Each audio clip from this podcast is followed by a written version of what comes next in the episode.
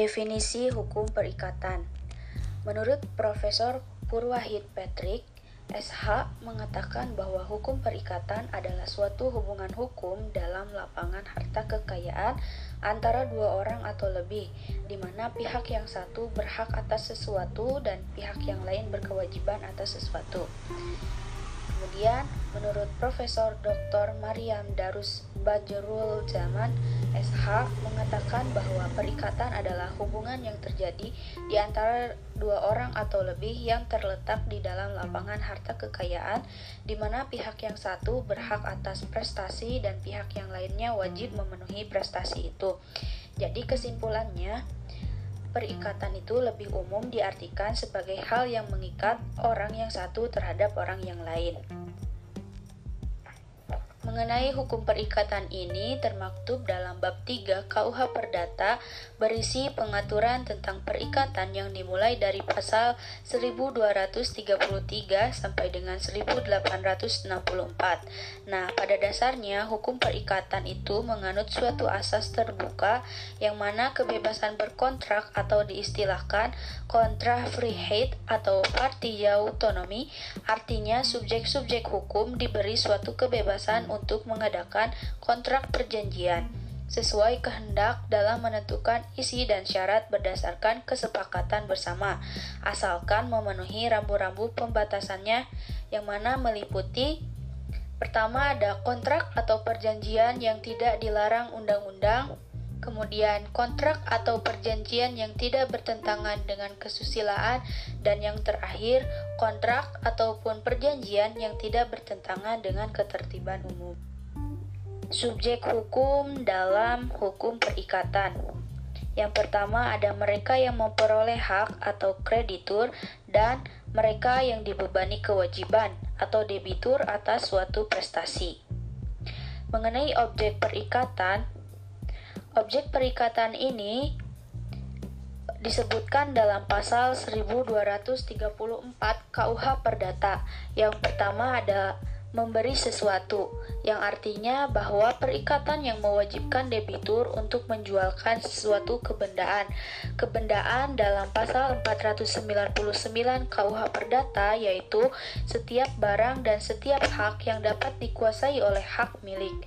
Dan adapun kebendaan menurut pasal 503 KUH Perdata dapat berupa kebendaan bertubuh, tidak bertubuh, bergerak dan tidak bergerak kemudian berbuat sesuatu, yang artinya itu lebih menitik beratkan pada suatu perbuatan nyata atau jasa yang diberikan oleh salah satu pihak dalam perikatan sebagai suatu prestasi. Dan yang terakhir, ada tidak berbuat sesuatu, yang mana hal ini adalah perbuatan yang secara pasif untuk membiarkan atau mempertahankan sesuatu keadaan yang ada sebagai suatu prestasi. Pengaturannya ada dalam bagian 1 mulai dari pasal 1239 sampai dengan 1242 KUH Perdata. Adapun suatu perikatan dapat dikatakan sah menurut hukum apabila memenuhi syarat sebagai berikut. Yang pertama ada objeknya itu harus tertentu, kedua objeknya harus diperbolehkan, ketiga objeknya dapat dinilai dengan uang, dan terakhir objeknya itu harus mungkin. Jenis-jenis perikatan Jenis-jenis perikatan dapat dibedakan menurut tiga hal. Yang pertama, isi daripada prestasinya, yang terdiri dari lima jenis. Yang pertama, perikatan positif dan negatif Perikatan positif adalah perikatan yang prestasinya berupa perbuatan nyata, misalnya memberi atau berbuat sesuatu. Sedangkan perikatan negatif, prestasinya berupa tidak berbuat sesuatu. Yang kedua, perikatan sepintas lalu dan berkelanjutan. Ada kalanya untuk pemenuhan perikatan cukup hanya dilakukan dengan satu perbuatan saja dalam waktu yang singkat sampai tujuan perikatan telah tercapai. Perikatan semacam ini disebut perikatan sepintas lalu, sedangkan perikatan yang berkelanjutan yaitu di mana prestasinya bersifat terus-menerus dalam jangka waktu tertentu yaitu dinamakan perikatan berkelanjutan. Yang ketiga, perikatan alternatif. Perikatan alternatif adalah suatu perikatan di mana debitur berkewajiban melaksanakan satu dari dua atau lebih prestasi yang dipilih, baik menurut pilihan direktur, debitur, kreditur, ataupun pihak ketiga. Yang keempat, perikatan fakultatif. Suatu perikatan fakultatif adalah suatu perikatan yang objeknya hanya berupa satu prestasi di mana debitur dapat menggantikan dengan prestasi lain. Yang kelima, perikatan generik dan spesifik. Perikatan generik adalah perikatan di mana objeknya ditentukan menurut jenis dan jumlahnya, sedangkan perikatan spesifik adalah perikatan yang objeknya ditentukan secara terperinci. Selanjutnya yaitu menurut subjek-subjeknya yang terdiri atas dua jenis. Yang pertama, perikatan solider atau tanggung renteng. Suatu perikatan ada, adalah solider atau tanggung renteng jika berdasarkan kehendak para pihak atau ketentuan undang-undang. Yang kedua yaitu perikatan pokok dan aksesoris. Apabila seorang debitur atau lebih terikat sedemikian rupa, sedemikian rupa sehingga perikatannya satu sampai batas tertentu tergantung kepada perikatan yang lain. Maka perikatan yang pertama disebut perikatan pokok, sedangkan yang lainnya disebut sebagai perikatan aksesoris. Misalnya perikatan utang dan bulk.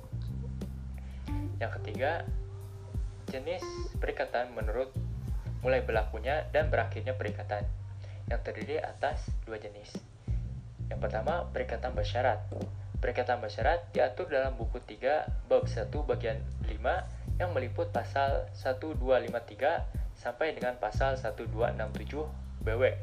Suatu perikatan adalah bersyarat jika berlakunya atau hapusnya perikatan tersebut berdasarkan persetujuan digantungkan kepada terjadi atau tidak terjadinya suatu peristiwa yang akan datang sebelum terjadi. Yang kedua, perikatan dengan ketentuan waktu. Perikatan ini diatur dalam buku 3 bab 1 bagian 6 meliputi pasal 1268 sampai dengan pasal 1271 BW. Perikatan dengan ketentuan waktu adalah perikatan yang berlaku atau hapusnya digantungkan kepada waktu atau peristiwa tertentu yang akan terjadi dan pasti terjadi. Selanjutnya, hukum perjanjian. Definisi hukum perjanjian. Pasal 1313 KUHP Perdata menyatakan perjanjian adalah suatu perbuatan dengan mana satu orang atau lebih mengikat dirinya terhadap satu orang lain atau lebih. Adapun pengertian lainnya mengenai hukum perjanjian dikemukakan oleh Sudikmo Mertokusumo. Beliau menyampaikan bahwa perjanjian adalah hubungan hukum antara dua pihak atau lebih berdasarkan kata sepakat untuk menimbulkan akibat hukum. Kesimpulannya, suatu kesepakatan berupa perjanjian atau kontrak pada hakikatnya adalah mengikat Bahkan sesuai dengan pasal 1338 ayat 1 KUHP Perdata, kesepakatan ini memiliki kekuatan mengikat sebagai undang-undang bagi para pihak yang membuatnya. Hubungan hukum yang berasal dari perjanjian adalah hubungan hukum yang terjadi karena persetujuan atau kesepakatan para pihaknya. Sedangkan hubungan hukum yang terjadi karena hukum dikarenakan undang-undang atau hukum yang menentukan tanpa perlu adanya persetujuan atau kesepakatan terlebih dahulu. Selanjutnya yaitu subjek dan objek hukum perjanjian. Subjek dalam hukum perjanjian merupakan pihak dalam perjanjian yaitu manusia atau badan hukum. Adapun syaratnya, bagi seorang untuk menjadi subjek hukum perjanjian adalah sudah dewasa dan tidak berada di bawah pengampuan. Yang kedua yaitu objek dan hukum perjanjian merupakan prestasi yang berwujud memberi sesuatu, berbuat sesuatu, dan tidak berbuat sesuatu dan memiliki syarat bahwa objeknya harus pasti, harus diperbolehkan, dan dapat dinilai dengan uang, dan juga harus mungkin atau dapat ditentukan. Bismillahirrahmanirrahim. Assalamualaikum warahmatullahi wabarakatuh. Saya Muhammad Haikal Fedo dari kelompok 6. Di sini saya akan menjelaskan tentang asas-asas hukum perjanjian dan unsur-unsur hukum perjanjian. Yang pertama, eh, bagian dari asas hukum perjanjian yaitu ada asas kebebasan berkontrak.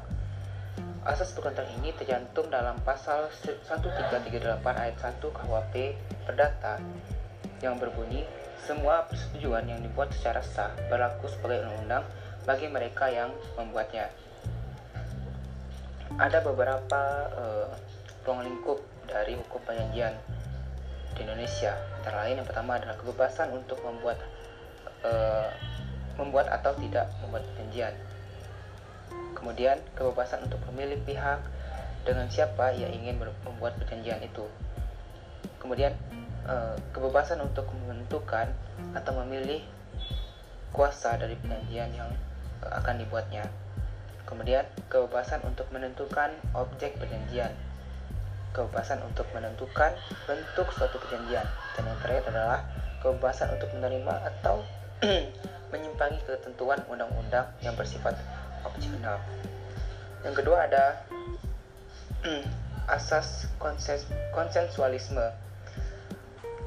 Itu dapat disimpulkan dalam pasal 1320 ayat 1 KUHP Perdata pada pasal tersebut menentukan bahwa salah satu syarat sahnya sahnya perjanjian adalah adanya kata kesepakatan antara uh, kedua belah pihak. Yang, yang, yang ketiga adalah asas uh, Pacta Sunt Servanda. Dalam pada asas ini kita dapat merujuk pada pasal 1374 ayat 1 BW atau pasal 1338 ayat 1 KUP Perdata yang berbunyi semua persetujuan yang dibuat secara sah berlaku sebagai undang bagi mereka yang membuatnya. Kemudian yang keempat adalah asas itikat baik. Dalam pasal 1338 ayat 3 KUHP Perdata disebutkan bahwa perjanjian harus dilaksanakan dengan etikat baik. Kemudian yang kelima yaitu asas kepribadian merupakan uh, asas terakhir dari hukum perjanjian. Asas perjanjian, asas kepribadian tercantum dalam pasal 1340 KUH Perdata yang berbunyi suatu perjanjian hanya berlaku antara pihak-pihak yang membuatnya Suatu perjanjian tidak dapat membawa rugi kepada pihak-pihak ketiga. Tak, da tak dapat pihak-pihak ketiga mendapat manfaat karenanya, selain dalam hal yang diatur dalam pasal 1317.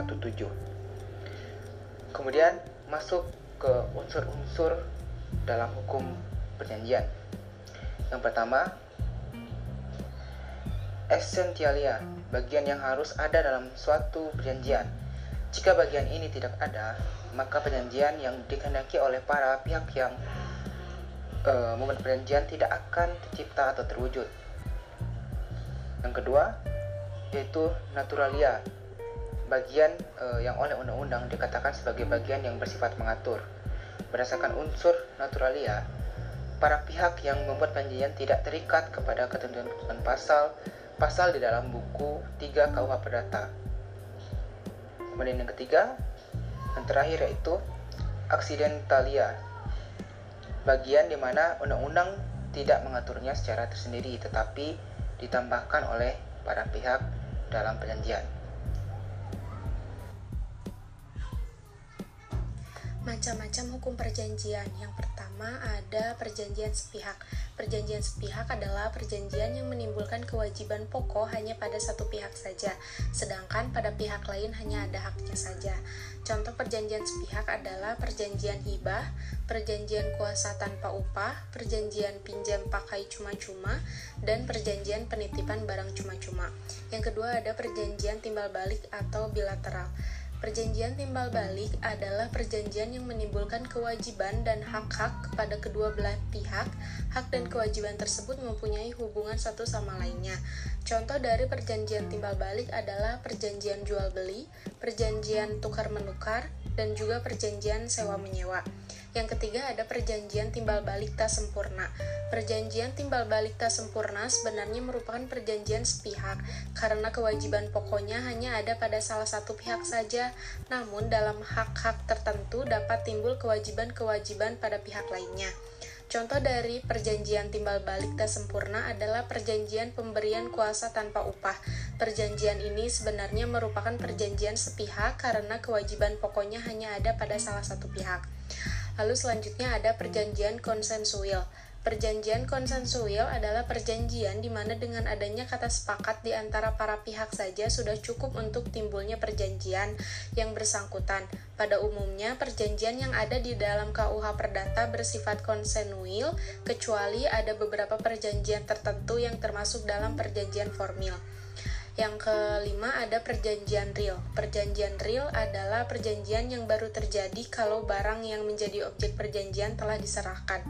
Contoh dari perjanjian real ada perjanjian utang piutang, perjanjian pinjam pakai, perjanjian penitipan barang, Lalu yang terakhir ada perjanjian formil. Perjanjian formil adalah suatu perjanjian yang tidak hanya mensyaratkan kata sepakat saja, tetapi juga mensyaratkan penuangan perjanjian tersebut dalam suatu bentuk perjanjian tertentu atau disertai dengan formalitas tertentu. Contoh dari perjanjian formil yaitu perjanjian kawin dan perjanjian pemberian kuasa untuk memasang hipotik. Syarat-syarat sahnya perjanjian. Yang pertama, sepakat. Sepakat adalah pertemuan dua kehendak yang saling mengisi dengan cara dinyatakan atau dapat dikatakan bahwa sepakat adalah bertemunya penawaran dan penerimaan. Yang kedua, kecakapan. Kecakapan bertindak menunjuk kepada kewenangan yang umum.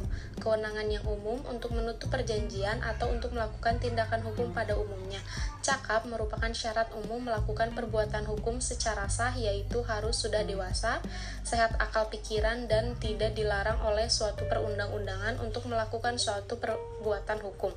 Kewenangan bertindak menunjuk kepada kewenangan yang khusus, yaitu kewenangan untuk bertindak dalam peristiwa yang khusus. Yang ketiga, suatu hal tertentu. Suatu hal tertentu adalah objek perjanjian atau merupakan prestasi perjanjian.